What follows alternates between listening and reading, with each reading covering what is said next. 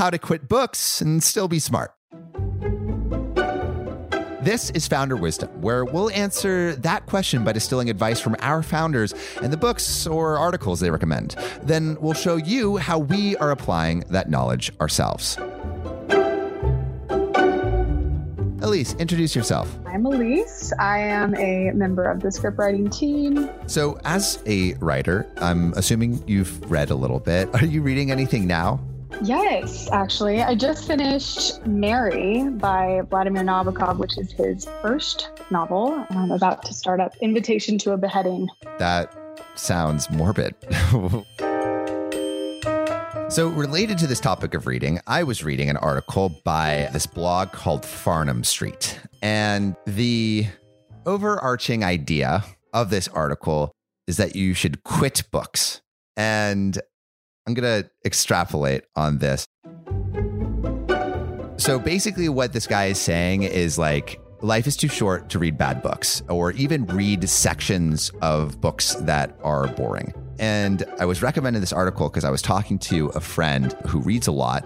And I was telling him about this book, Bowling Alone, which has a very depressing title and is uh, just as depressing after you read the title. It's like very stats focused it gets so lost in the data that I get lost in the data and I don't like being lost surrounded by all these numbers, which is why I uh, am not studying mechanical engineering anymore. But what this guy is saying is basically don't read boring stuff. And so he defines different levels of reading.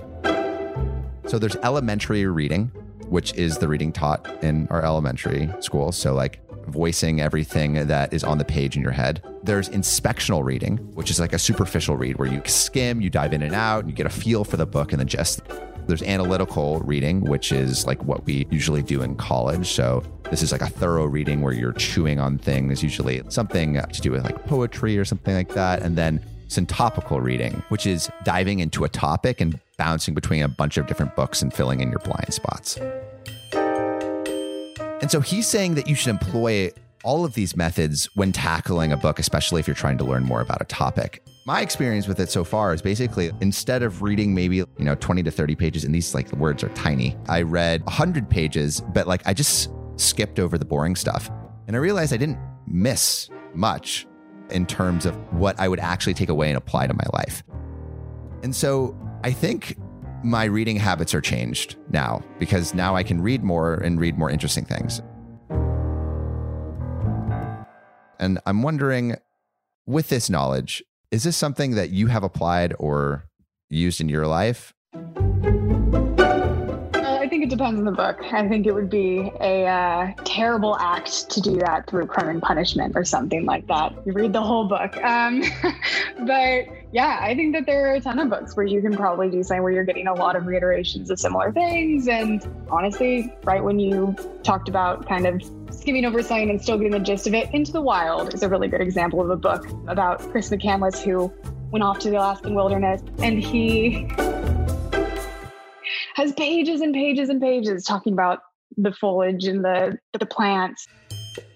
If you're really into that, that's super interesting. If you're if you're kind of reading the book just to get the glimpse of this person's experience, you could probably understand without it. So I think there's definitely a time and place. Do you think it's as relevant cross genre? This is a book basically about the progression of society. And and I feel like the stuff that you're referencing is more narrative, which seems that and I actually I'm gonna disagree with you on crime and punishment. I think like isn't the point just to like enjoy the book? So whatever allows you to enjoy the book better, if that means skimming, should be done? Or is it like there's a sanctity that you tie to allowing the author to imprint his or her original thoughts onto your brain?